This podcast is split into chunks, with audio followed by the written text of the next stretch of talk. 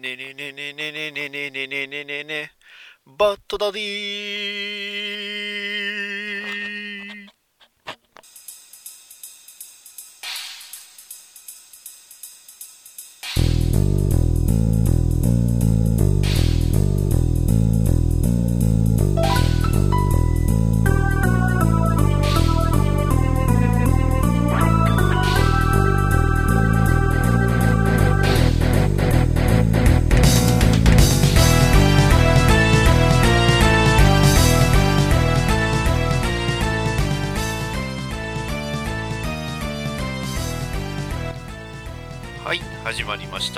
ダディモービル放送局第14回。え今回話しますのは、まあ、最近あった出来事として、えーツイキャスというものを始めました、えーツイキャス自体はね、えー始まり初めてやったのは、えまあいろんな番組をねやってはる、えーダーさんという方、えおっさんが、え昔のファンタジーモンスターの話をする番組さんだとか、えーおっさんがロボットの話をする番組さん、えーおさもん話、おさロボ話っていうふうに言われてる番組さんを、まあ、メイン、えーパーソナリティとしてやってはる方が、えー神戸に来まして、そのね、えーダーさんと一緒に、まあ、あのよくね、あのこちらの番組ではいろいろお世話になってるんですけど、そのダーさんと一緒に、まあ、神戸で、えー会いまして、まあ、それで、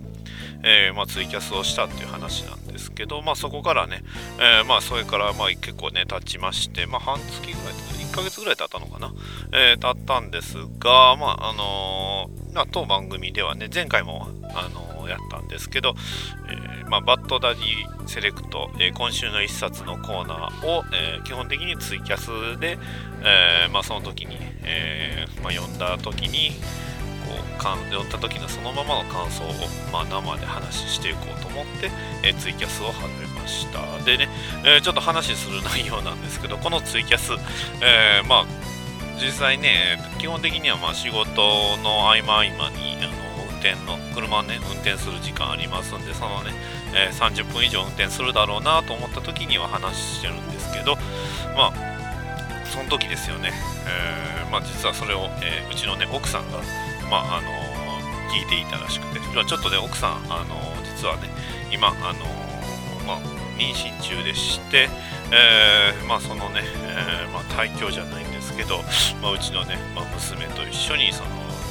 まあ、私の声を聞いてるっていうふうにね急に言い出して、えーまああのそれがね、あのやめてくれっていう意味ではないとは思うんですけどまああのまあ、そういう風にしてね、え楽しんでるよっていう話を急にされたっていう話なんですけどね、まちょっと、え僕としてはびっくりですよね。そういうまさか聞いてると思ってやったわけではないんですけどまあ別に聞いてもらっても全然問題はないとは思ってるんですけどね。はい。で、えーまあそのちょうどその日、えーまあ、ツイキャスをしたその日、その後ですね、えーまあ、同じね、えーまあ、アメコミ系のポッドキャスト、え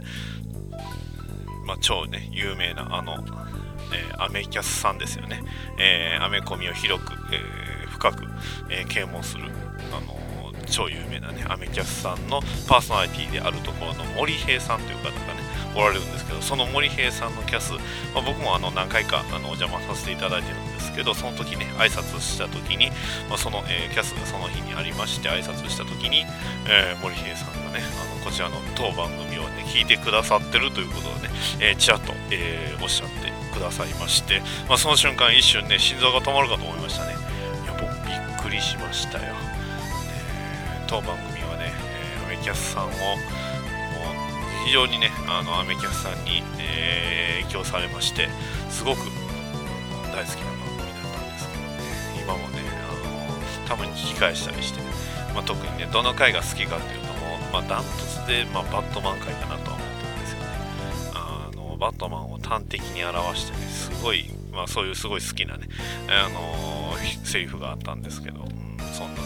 えアメキャスさんの、えーまあ、アメキャスさんのね、えパーソナリティさんが聞いてくださってるということで、え非常に僕としてはあの興奮というか非常に嬉しい限りでございます。という形で、えまああの感じで、まあ、そういう日々過ごしております、まあ、基本的にバッドダディモビルあ違いますね。バッドダディセレクト今週の一冊に関しましてはあのバッドダディのことを私が、まあ、その場でね読んだ時のそのかんアニメアメコミの感想っていうのを、えー、まあ、キャスで流していって、まあ、貯めていって話、えー、まあ、編集して、まあちょっとだけですけどねちょっとだけ編集してこちらのね当番組の方で流すという、えスタイルにしようかなと思っておりますんで、えまたねもしあのキャスの方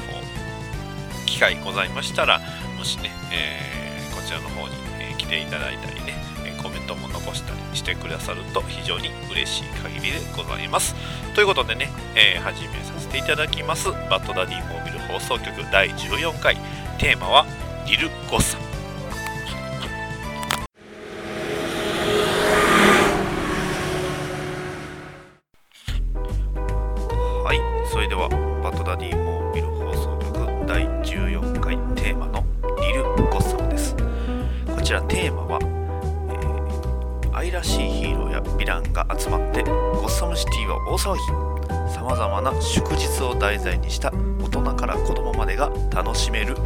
トマンの作品が登場。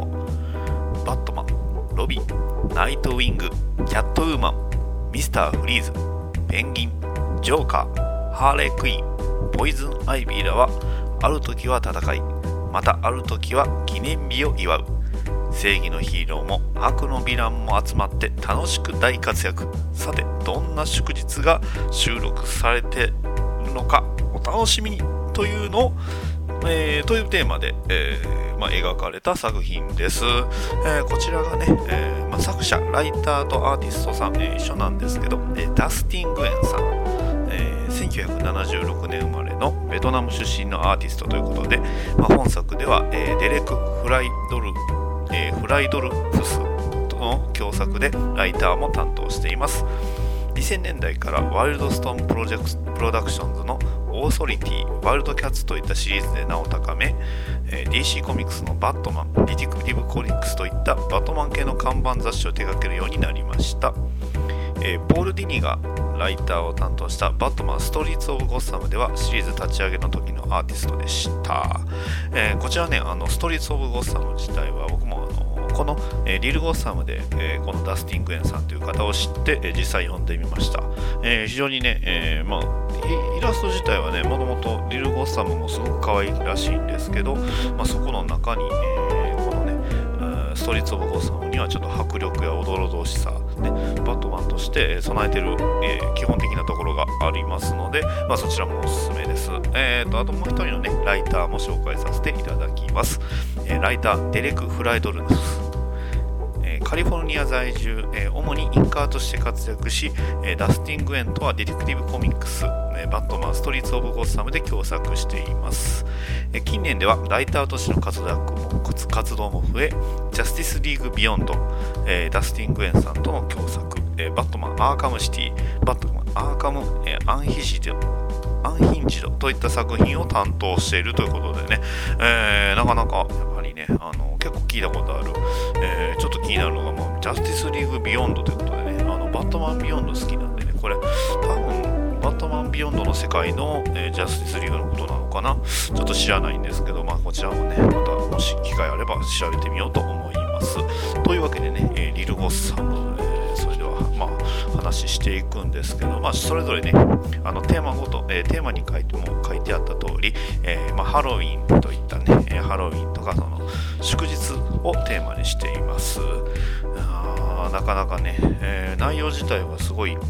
え、コミカルと言いますかね、え、書いてある通り、え結構ね、え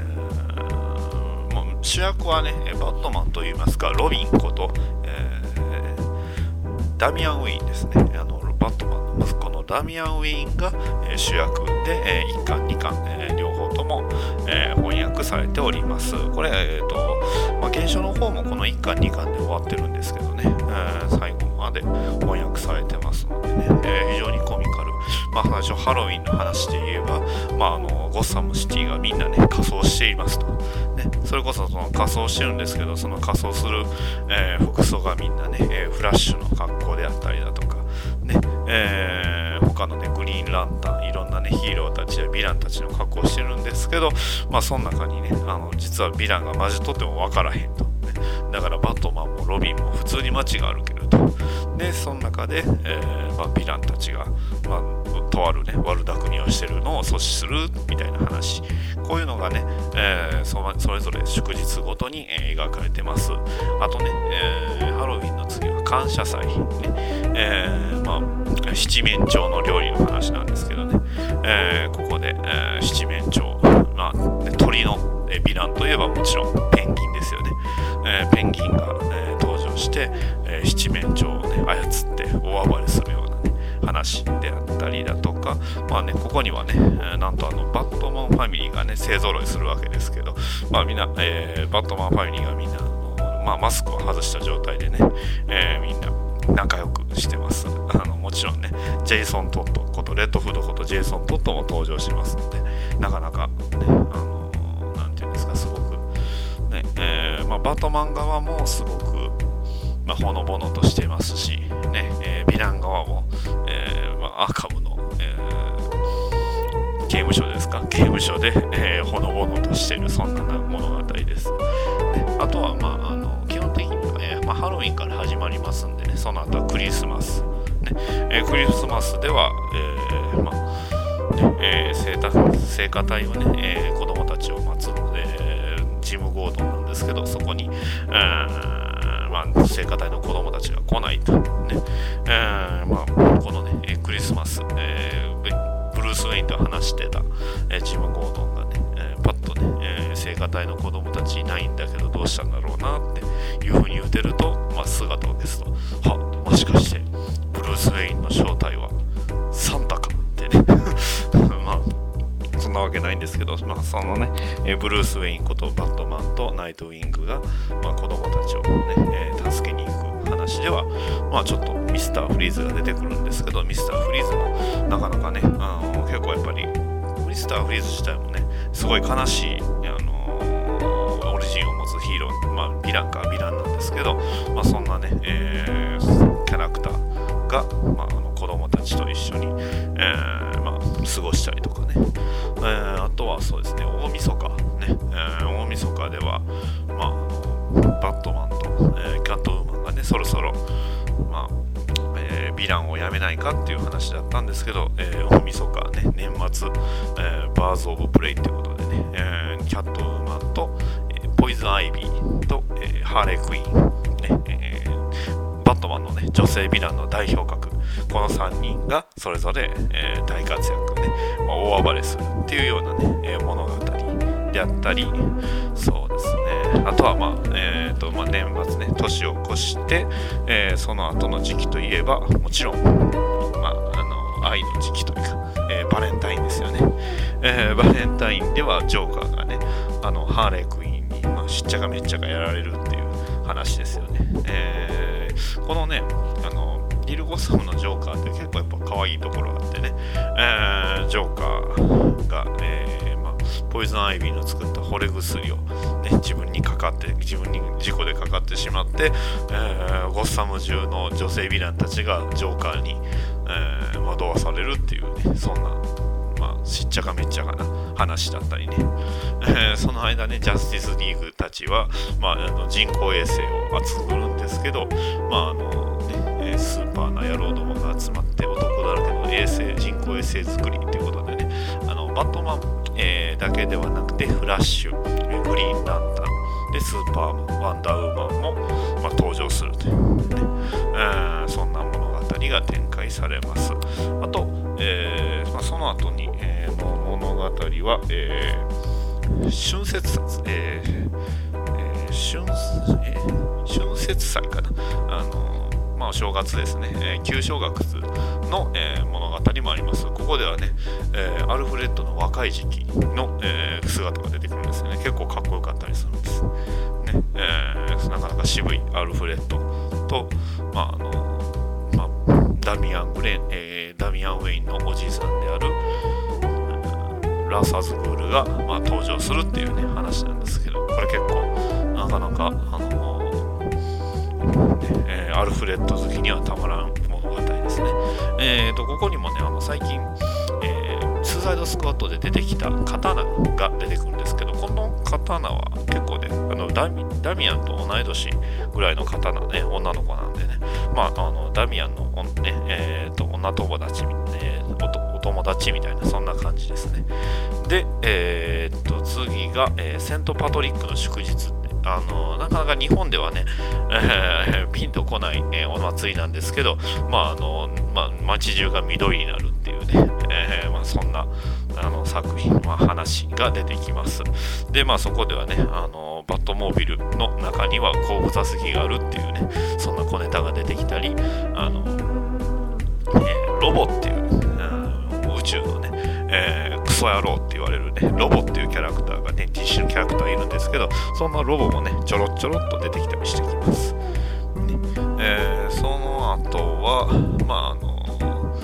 えっ、と、これはまあ、えー、次はなんかな、ゲームかな？これは何の祝日なのかな？ちょっとわかんないんですけど、えー、ゲームを元にしたり、夢を元にしたりとか、そういう話ですね。でも、アリス・イン・ワンダーランドの話なん何の祝日なのかわかんないんですけど、えー、そんな話であったり、で、次は、えーと、イースターですね。えー、イースターの、えー、スペインの祝日、シンコ・デ・マヨっていう、えー、祝日があるみたいなんですけど、えそんなね、祝日の物語だとかね、なかなかあの日本の祝日とはちょっと違う、あの祝日の話っていうのが展開されます。で、えこの、のね、えまあ、ダスティン・グエンさんの同じく書いたバットマンストリート・オブ・ゴッサムに出てくる、えー、登場キャラの一人である、えー、こちらが、え、っとね、え、っとコリンっていうキャラクターがいるんですけど、えまあ、養護施設育ちのヒーロー好きの、え、少年だったんですが、え、筋肉増強剤ベノム。これはあの前回前々回かな。前回と前々回と紹介させてもらまあ、前回か前回紹介させていただいたベインの、えーあのまあ、強化剤、えー、ベノムを、えーまあ、打ち込まれて、え、超人アビューズっていうキャラクターになった、まあ、子供が、え、出てきます。えーと、このね、えま、アビューズ、この子は、ま、この物語では、ま、ダミアンと同い年ぐらいで、ま、ダミアンとの、まあ、ていうか男友達、ちょっと悪めの男友達みたいな感じで出てきます。えー、そんなね、ベインと、まあ、あのまあ、因縁の深いね、えー、アビューズとがその活躍して、えー、まあ、大暴れするっていうね、え物語があってなかなかね、えそんな中で、え別のところではナイトウィングと、えまあ、バッドガールこと、あのオラクルというかバーバラが、まあ、あの2人でね仲良くしてるんですけどここのねリル・ゴッサムではすごいなかなかなかなかのイチャイチャしててすごい可愛らしい、えー、感じの2人なんですよね、えー、すごい実に素晴らしいあの世界ですね。あのできればねもしね DC の世界に入るんであれば、まあ、僕はもう間違いなくリル・ゴッサムの世界がいいんじゃないかなと思ってるんですけどまあね、えー、そんな、えリル・ゴッサムとはそうですね、新子でマヨの後は、えー、母の日ですね、えー、またこの母の日もね、結構泣ける話といいますか、あのー、まあ、ここもね、アビューズが出てくる、アビューズことコリンが出てくるんですけど、まあ、コリンがね、養護学校育ちということで、えまあ、母の日に、まあ、あの感謝する、まあ、もちろんね、えダミアンのお母さんといえば、まあ、もちろん、あのねえタリア・アル・グールなんですけど、まあ、そんな、あの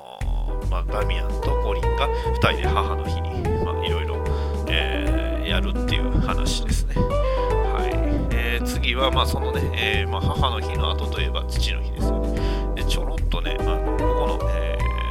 ーまあ、母の日の物語で、えー、ちょ特にね注目してほしいのが一瞬だけあのシャザム、ね、あのシャザムというキャラクターがおるんですけど、シャザムが、ね、出てきますので、まあ、それもね、え、注目してほしいなと思います。で、えーと、父の日、父の日に関しても、これまた、えー、またね、あのロボが一瞬だけ最初登場するんですけど、まああのまあ、バーバラのお父さんといえばジム・ゴードンですよね。で、えー、タリアーズ・グルのお父さんといえば、えー、ラッサーズ・グルということでね、まあね、この物語では同世代のね、まあ、女性同士と、まあ、父親同士ということで、まあ、それぞれね、えー、いろいろいざこざしながら、えーまあ、大暴れしつつ、まあ、バットマンのね家であるところのブルース・ウェインの焼き式では、まあ、ここでね、えー、キッチンがね大惨事になると、ねえー、バットマンたちが、まああのまあ、みんなのねお父さんであるところの、えー、アルフレッドにねいろいろ、え、料理を作ろうと、え、奮闘するんですが、まあ、大変なことになると。ねえ、ちょっとここで見てほしいのがあのナイトウィングの服装ですね。ナイトウィング、あのこのリル・ゴッサムのナイトウィングは、まあ、いわゆる青の青ウィングって言ってね、えー、青い、えー、ラインの、まあ、スーツ着てるんですけど、まあ、そのエプロンがね赤いラインなんでちょうど赤,、あの赤いラインのスーツっていうとナイトウィングでいうと最近のねニュー52の、え服装っぽく見えるっていうね、えーまあ、そのエプロン使えばいいじゃん。ナイトシェフって名乗ってさってこう、まあ、ダミアンがからかって大喧嘩するんですけど。なかなかね、えー、そんな、えー、コミカルな物語になっております。まあ、あの最終的にはね、父の日おめでとうってことでみんなね、えー、みんなで、えー、まあ、父の日を、まあ、祝ってっていう話で、いい話で終わるんですけど、えー、まあ、リル・ゴッサムに関しましてはね、バリアントカマーも結構面白くて、えー、コミカルと言いますか、ねえー、ちっちゃいがダミアンがあのバットカウっていうね、牛に乗って、えー、お月さんの形したジョーカーにまたがる、えー、バットマンとかね、えー、ダスティングエンさんの、えカバーであればもうリル・ゴッサムのキャラクターが勢ぞろい。でこちらはあの表紙が表紙になってるんでね、えまあ、分かりやすいんですけど、まあ、あと,、えー、っとそうですねバリアントかは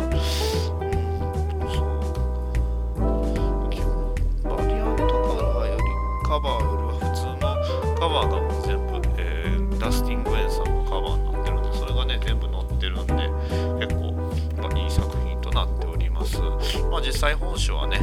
もともと月間のデジタルコミックとして創刊されていたらしくて、えー、2012年の10月からスタートしたそうです。で2013年の4月に通常のコミックブック、えーまあ、各号にデジタル版の2回版を、えー、収録として発売されたシリーズをまとめてますと、え、デジタルコミックとしては非常に好評を博し2013年2月からデジタル版は、え、月2回配信になってます、えー、作者である、えー、ダスティン・グエンさんと、えー、デレック・フライドルスフライドルスはもともとね、えー、コンビ組んでたんですけど、まあ、こんな今回はねえまあ、おなじみのイメージっていうのを、えー、定着、ね、定着者おなじみのイメージを持ちつつそこをね、えー、コミカルに扱,、ね、扱ったということで、えー、非常にあのイラストとしてもあの漫画としても面白いものになってます、ねえー、タッチはねすごく水彩画家タッチですねえー、強烈なね、やっぱシリアスであの力強いあのイメージあるんですけど、バットマンっていうのはね、えー、そこからまあちょっと優しい感じっていうのがすごく見えます。ただね、やっぱり随所随所にあのネタを忘れない、小ネタを忘れないサービス精神であったりだとか、まあ、あとはね、えー、話の内容自体もやっぱり物々のキャラクターのオリジンを大事にしてるっていうことで、このね、リルゴッサム非常に面白い作品となっております。はい、ちょっとね、えー、CM 見ます。かき分けて、かき分けて。あ、あれはなんだ？おもちゃの山だ山田、山田。おもちゃに命をかけたおっさんが喋る、トイホビーポッドキャスト。瀬戸内人形峠。東博士の研究室で検索。はい。では、えー、リル・ゴッサム、えー、2巻以降の話を軽く説明させてね話させていただきます、えー、2巻いきなりね、えー、東京湾から始まります。もちろん東あの日本日本の東京湾です。で、えーまあ、東京湾何が起こるかっていうとね、えー、大きなね水彩生物が、え、東京湾をねに登場したということで、え、アクアマンとバットマンが、え、調査するんですが、まあえ、その隙にね、えダミアンと、まあ、あの目付け役ということで、えバーバラ・ゴードンが、えバッタリオン、え1号と2号に乗って、えまあ、東京湾に、ね、出てくると。なんとこのバタリオン変形して、えロビン・ボットっていうね、えめちゃくちゃかっこいいメカになります。ねまあ、どう見てもバットマン、外見がね、バットマンボットなんですけどね。えー、そんな、えー、バットマンボットと巨大なね、えー、タコが戦うっていうね、東京湾で戦うっていう、まあ、そんなね、えー、はちゃめちゃな大バトルが始まるわけですよ。いや、なかなか面白いです。やっぱりね、あの、まあ、バーバラはね、えー、ディックも大変だよねっていうに言いながらも、ダミアンを助けて、ね、えー、まあ、まあ、バットマンとアクアマンはその原因をね、えー、倒すわけですけど、あまあ、最後のね、えー、この、えー、JLA 日本支部に行くわけですけど、ここでね、えー、火星人のね、えジョフ・ジョンっていうね、キャラクターが出てくるんですけど、まあ、あのそんなね、えまあ、物語になってまして、で、ここでね、ちょっと、実はね、これ、え日本版と、え英語版で、若干実は違うところがね、あれ？あ、こうやって訳したんやってところがあります。これ多分、あの、版権とかね、セリフに多分きっと制約がかかってきて、そういう訳し方をしたんですけど、えー、まあ、ロビンが、まあ、ロビンっていうかね、え、ダミアンが、まあ、バットボット、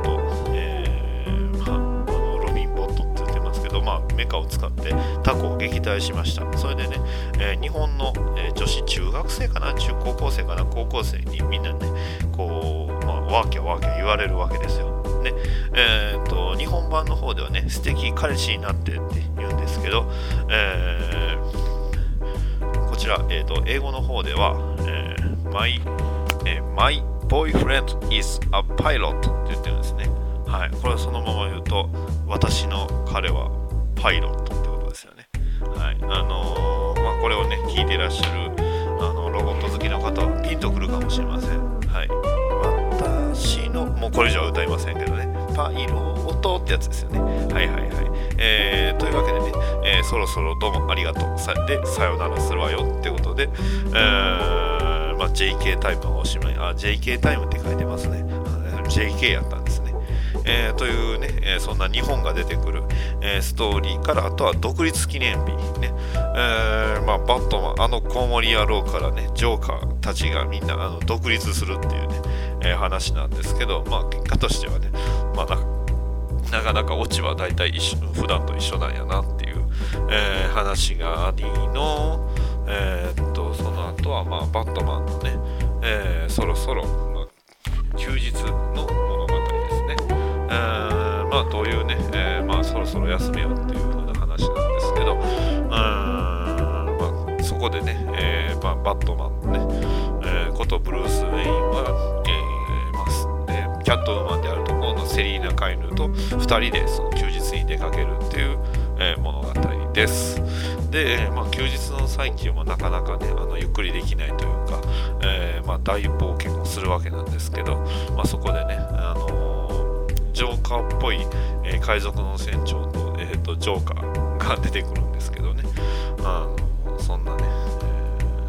えまあ、物語です。ここでね、え新しいね、えバットマンのニュースーツが出てくるんですけど、まあ、それも結構かっこいいと。ね、あのスーツケースに入っていたスーツっていうね、えー、変なギャグも入ってるんですけど、まあ、なんだかんだ言って、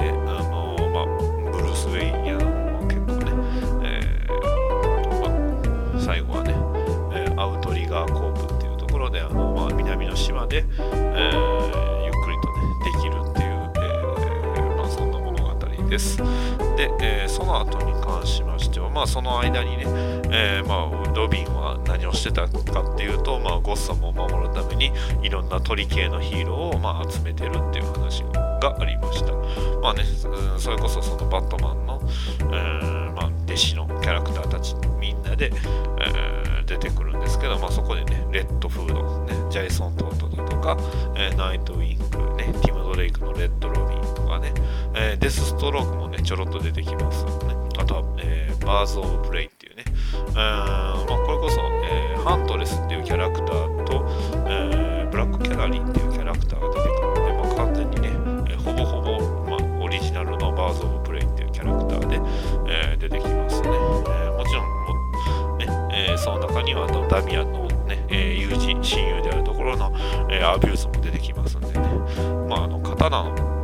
出てきてるのかな、結構ね、刀よう出てきますね。で、まあそんなね、えー、休日が終わった後の、えー、ゴッサムにはなんとねあのコミコンゴッサムシティコミコンの、えー、ネタがあります。であのコミコンっていうとあの昨年末、えー、開催されましたあの東京コミコンが、まあ、有名ですけど、まああの昔ね、えーディックえーとまあ、ブルースはあのディックと、えーまあ、ディック・グレイソンとアルフレッドとてたんですけど、まあ、今ね、えーまあ、実は今のコミコンは、えー、チケットを抑えるのも1年がかりにいうふうにね言うてあの実際ね、えー、アルフレッドのねネットで、えー、コミコンのチケット、え、確保しようとするんですけど、まあ、なかなか売り切れてるっていうぐらいね、えまあ、超人気っていうことだそうですね。でちょっとここでね本当にいいのかっていう、ね、ネタなんですけど何て言うんですか赤い、まあ、一瞬ね、赤い服装の、えー、刀を背負ってで目の部分が黒いねコスプレをした、まあ、あの男がいるんですけど、まあ、それからね、えー、チケットをね奪い取る、ね、ダミアンがね、え奪い取るわけですけどまあ、あのそれこれいいのかなっていうねような、ね、キャラクターが出てくるんですけど、まあ、ここでね、えー、まあ、いろんなキャラクター出てくるんですけど、まあ、もちろんね、えー、コンっていうとやっぱりアーティストさんがね、えー、よけ出てくるんです。アーティストアレイっていうね、サッカーブースが、まあ、あの有名ですけど、まあ、ここに出てくるのがね、えダスティン・グエンとね、え デレック・フライドルフスですよね。あの、釈者本人がね、えー、出てきます。ね。えー、まあ、バットマンの姿を見てね、えー、おいおいって、なんかやばげなやつが来たぞって、自分をかけとか言い出しそうだとかね、えー、いうようなシーンが出てます。ね。え他にも、あのそうですね、えポイズンアイビーの服装をね、してる、えコスプレたちとか、えグレイゴーストっていうね、えキャラクターが登場したりとかね、えグレイゴースト自体はね、あのまあ、今後ねあのこれからバットマンにもね、えー、よく出てきた、えー、キャラクターであったり、まあ、あとは、まあ、最終的にはね、えー、コスプレ大会で、まあ、ロビンが、え起点を利かしてうまいこと、えまあ、敵を捕まえるっていうオチだったんですけど、まあ、なかなかね、えまあ、どうしてもね、えまあ、初代がなかったことにされてるみたいな感じでね、え好きだったものがなかったことにされてるけど、えー、大衆文とかとはそういうもんさとダミアンって改変や復活なんて日常茶飯事さって、ね、バットマンが言うんですけど、えー、それでもお気に入りのヒーローやヒロインを追いかけ見守り応援する限り彼らはお前の中で生き続けるんだっていうねセリフがあるんです。まあねその裏でね、えー、実はあんまりあのいなかったことになったキャラクターとかがちょろちょろっとね見えたりして、まあ、なかなかね、えー、まあ悲しいながらも、まあ、あの希望の見える終わり方、えー、安心しろ。どんな時代なんていつかはリバイバルするぞっていうふうに、えー、言うてます。で、まあ、最終的にね、えー、バットマンのね父さんのヒーローは見つかったのっていうふうに聞いたらまああ探すまでもなかったなって。で,、えー、でロビンのことをまあ見るというようなね、えー形でまあいい終わりにしますなりました。で、えー、その後は、ね、労働者の日というね日があるみたいなでまあ、えー、そんな物語です。これはあんまりね、えーと、ピンとくるキャラクターじゃロケッティアだロケットだったかな。ロケッティアっていうとまあ別の作品なのか。ロケットっていうキャラクターだったと思うんですけど、えー、まあ、そんなキャラクターがいろいろ物を直すんですけどなかなかあの直そうとしたり直そうとできね。あのジャンバットマンに邪魔されたりとかいうのをこうずっと繰り返すっていうね、えー、まあドタバタ劇ですね。えー、っとでその後はあの落ち葉の季節っていうことで、まあ、あのポイズンアイビーが、えーまあ、ちょっとね、えー、季節の変わり目に、えーまあ、植物の、えーまあ、移ろいについて、えー、いろいろ、えーまあ、悲しんで悲しんだり、えー、落ち込んだり、えー、そそれでもまた立ち直ったりするっていう話でしたね。はい。まあね、えっと、で、その後は、ですね、えー、まあその後結局、まああの、ポイズンアイビーが出てきて、えー、むちゃくちゃになっちゃうんですけどね。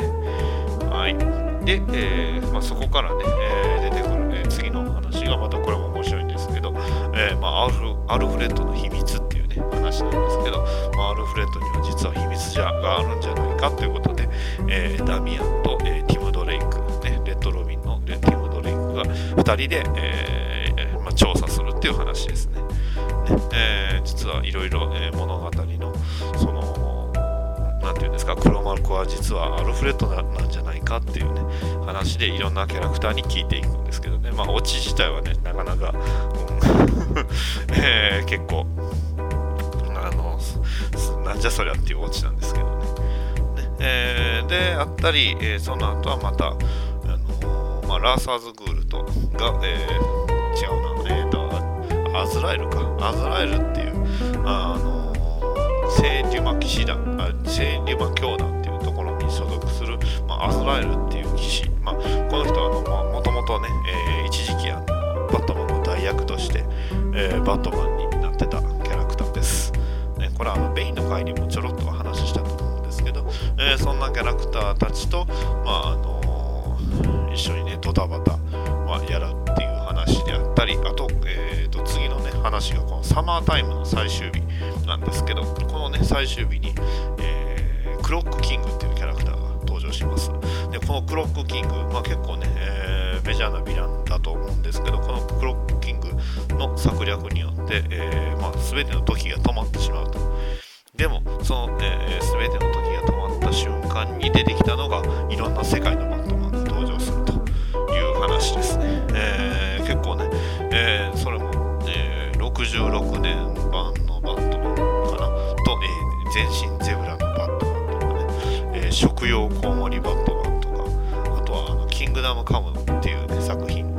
えー、アレックス・ロスっていう方の書いたキングダムカムの、えー、バットマンであったり、あと、えー、バットマンビヨンドのブルース・ウェイン、ね、え年を取ったブルース・ウェインが出てくるっていう話なんですけど、まあ、ここでね、ちらっとあの、年を取ったブルース・ウェインとテリー・マクギリスリスっていうね、えいわゆるバットマンビヨンドが一瞬だけ登場するんですけど、そんないろんなバットマンで、えクロックキングを倒すっていうね、話があのありますと。はい。で、まあ、その後は、えー、ペットのね、えー、七面鳥がいなくなったっていう話があったりするんですよね。はい、それでね、あのこの、えー、ペットの七面鳥がなくなる、まあ、いなくなる物語なんですけど、最終的に、まあ、ズーキーパーっていうね、ヴィラン出てくるんですけど、すごく、まあ、動物たちをね、操る、えー、凶悪なヴィランなんですけど、ただこのヴィラン、実はあのこのリル・ウォーさんもオリジナルヴィランということで、まあ、あの1コマしか登場しないんですけど、まあ、そんなね あのちょっとしたお遊びもありながら、えー、最後の日っていうことでね、えー、まあ、ラストの、え、最終回ですね、え最終回いろんなキャラクターが出てきますが、まああのバトあのロビンことね、ダミアンのあの妄想ではあるんですけど、えー、ここでね、えー、バットマンビヨンドと、あと、えー、ダミアンが、まあ、成長した姿っていうところで、え一瞬だけ出てきます。これね、あの私、えバットダディのツイッターアカウント、えーと、バットダディモービルの、えツイッターアカウントの方の、えツイッターのヘッダーに、えこのキャラクター、まあ、写真つけて載せてるんですけど、これがなかなかかっこいいんですよね。あのマスク自体はあのナイトウィングっぽいんですけど、まあ、服装はバットマンということであの非常にかっこいいんで、まあ、これつけてるんですけどね、えー、まあ、えー、最終日は、まあ、最終回はあのいろんな、ね、人に感謝をしてで、えーまあ、いろんなねあのアルバムを見て写真を、まああのまあ、それぞれ見るっていう話です、ね、でもちろんそこにはあのいろんな家族ね、え、ディック・グレイソンの家族で家族ってことでね、ディック・グレイソン出てきたり、えー、もちろん、えー、バッドガール、えーナイえー、レッド・ロビン、ねえー、ジェイソン・トッド、ねえ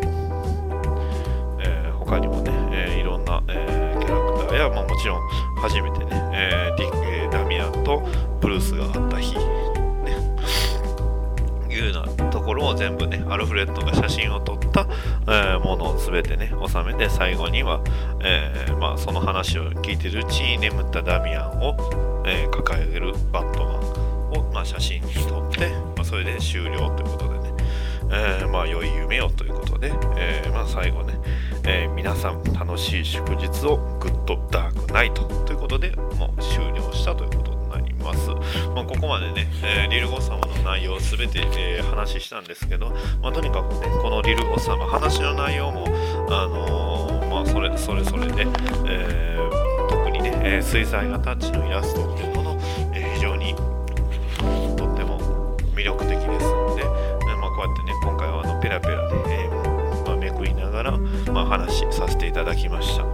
やすごくね、えいい話なんですよねこれが、えバねえーと、バットマンリル・ゴッサム、まあ、リトル・ゴッサムを、えまあ、縮めてリル・ゴッサム。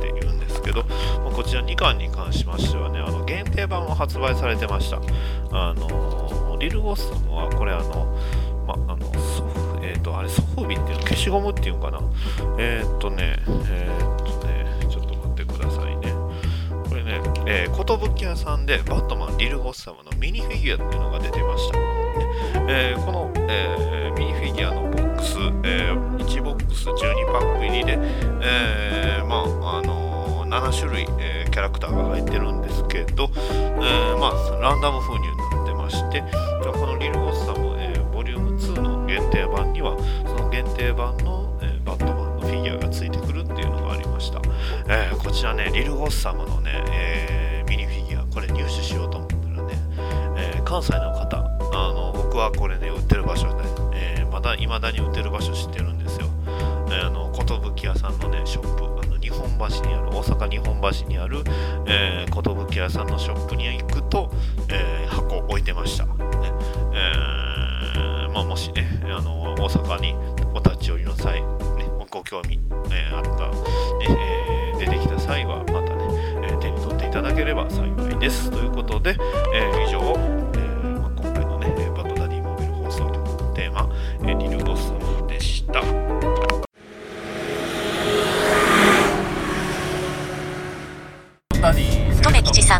ター、良いアメコミお願いします。了解了解、任せてよ。今日も息のいいの持ってきたよ。はい、今週の一冊ということでね、えー、今週紹介させていただくアメコミは、はい、バットマン氏。あの先週発売になったんですけど、えー、まあ、先週発売のね、えー、タイトルどれも素晴らしい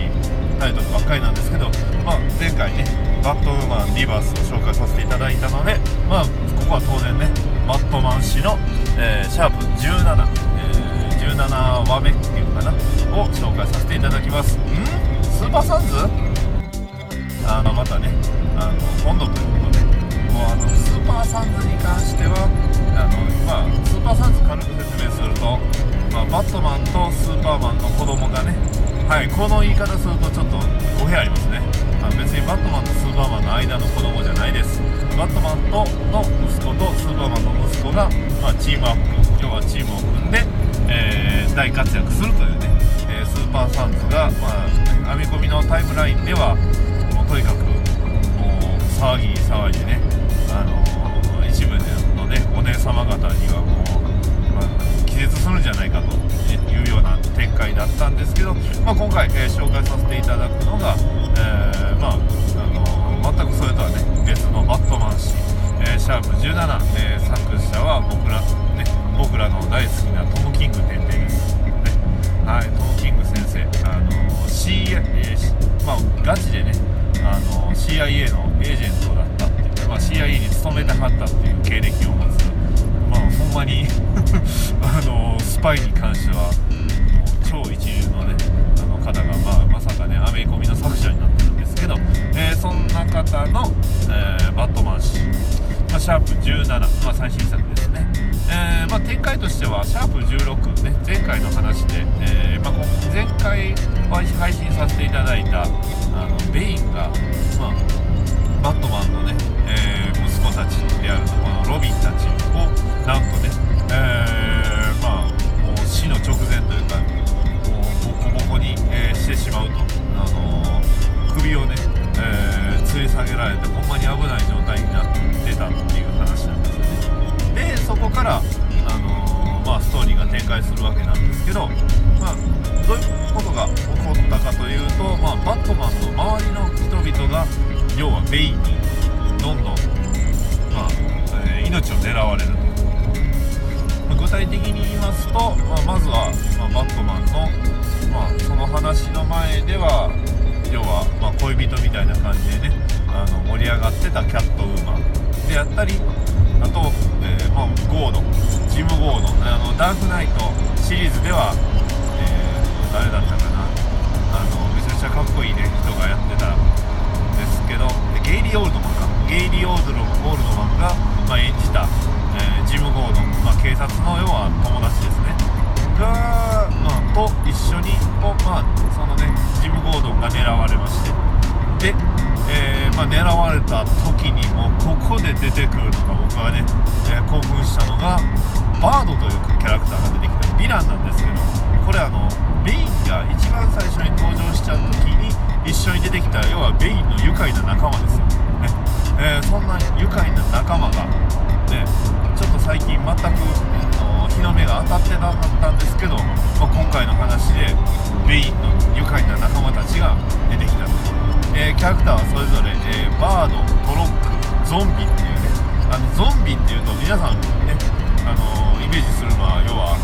あーうーとかねああいうゾンビなんですけど、あのベインの、ね、お友達のゾンビはそんなわけじゃないです。ただ、まあ、あのお医者さんの医療技術を持っていて、えーまあ、ちょっと悪いことをする人なんですけどね。であったり鳥をね自由自在に操るバードですね。あと怪力の持ち主ででもすごい細かい作業のできるトロックっていうね愉快な仲間たちがなんとねこの話で復活するということで。いやーびっくりしましたよ。ねこれあのーベインベインをねあのー追ってる身として追ってしまった身としてはねあのーもともとそんなに知らんかったんですけど特集組むのでいろいろ調べた結果もうベインにねハマってしまったんですけどそのねベイン創創生ベインが出てきた時から始まったキャラクターたちがまあ再び集結してベインとただ一緒に、ま、戦うとさらにね、えーまあ、そんなね、えー話であったりベインのね仲間たちに危機に、まああのなったジム・ゴードンを助けたのが、ね、デュークっていうねデューク・トーマスだったかなデューク・トーマスっていうキャラクターなんですけどこのキャラクター、まあ、新しいロビンなんですよね。あのバットマンエンドゲームという話でねあの申し訳ないです富吉さん。あのこの今週の一冊に関しては僕はもうあのアクセル踏みっぱなしのブレーキなしの初心者置いてけぼりでいくんですけどあの、まあ、デューク・トーマスが、えー出てくるんですよ、ね、バットマンの相棒として。ただちょっとデューク・トーマス結構なんかデザインが変わったかなってね結構もともとあのロビンの結構ロビンっぽいキャラクターかあの服装してたんですけど、まあ、今のロビンっていうとどうしてもねあのダミアン・ウェインをイメージしちゃうなのかなと思ったんですけどなんかなんてすごいなんていうんですかねちょっとすごいメカメカしくなってねそんなデュークが、助けようとしたんですけどまあねトロックとかねあの他の仲間たち、まあ、メインの仲間たちは倒したんですけどね、まあ、最後メインのね教習を受けてやっぱり捕まっちゃったよ。ダメだったよと。で結局あのまあ、バットマンの仲間たちは次々とベインに捕らえられて次回に続くという風な形で終わったっていう話なんですよね。いやーもう展開が早いし。とめきちさん、大丈夫です。収録の邪魔にならないよう正座して成長しておりますありが。とう一銭そんな星座なんか崩していいですよそんなまあまあそんなね、えー感じの、えーバットマン C シャープ17ということでシャープ16がね、あのー話してもよかったんですけどちょっとあまりにも多分話するともうロビン大好きすぎる人にとってはねまあ鼻血出るような展開だったもうちょっとロビンロビン分がちょっと多すぎるよっていうようなね内容だったんでまあそれはねちょっと自重して今回は、まあ、あのベイン、まあ、前回ちょうどベインのテーマ特集組みましたので、まあ、ベイン会ということで、えーまあ、今回のね今週の一冊ということで話させていただきまし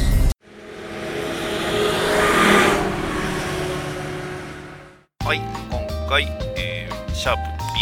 BDMH でにいただいたお便り紹介させていただきます。えー、ジパパ生活から、えー、虹パパ生活さんからいただきました。ありがとうございます。はい、えー第13回拝聴。ベインの画像を検索してみました。プロレスラーみたいな口から口のところがトゲトゲみたいな感じのやつまでだいぶイメージ違いますね。といただきました。ありがとうございます。そうですね。まああのベインのあの回の感想ということでね、えー、口のところがトゲトゲみたいな感じのやつっていうのはあのおそらくね、えー、トム・ハーディの演じた、えー、ダークナイトのベインのだと思います。プロレスラーに関してはね、え多分実写であればえー、バットマンロビン、ミスター・フリーズの逆襲に出てきたベインだと思います。そうですね、まあ、あれ実際、プロレスラーみたいというか、あれやってたの、あのー、演じてたのプロレスラーですからね。うん、だから、まあ、それは確かにプロレスラーだよなって。どうしてもね、やっぱりね、ベインってその、なんていうんですか、こう、背景がすごいダークでね、あの、すごい感動的、感動的と言いますか、すごい物語チックなね、あのでいろいろ展開されて、まあ、それこそねダークヒーローとしてふさわしい、ね、オリジンも持ってるんですけどどうしてもやっぱりねあの何て言うんですかビジュアルの拭いきれない納期っぽさっていうのがやっぱり出てきてしまうのがまあなんかのもったいない。まあでも逆にそこがね人気の秘訣なんかなっていうキャラクターですね。まあ、ベインに関してはこれね話しだすと結構やっぱり、まあ、止まらないのかなまあね、あと、そうですね、まあ、ベインさん、いや今回のね、まあ、キャスでもちょうどベインの話しちゃったんで、まあもうベイン尽くしなんですけどね、まあちょっとそろそろベインから、えー、と別のキャラクターもまた知っていきたいなと思っております。はい。ニジパパ生活さん、ありがとうございました。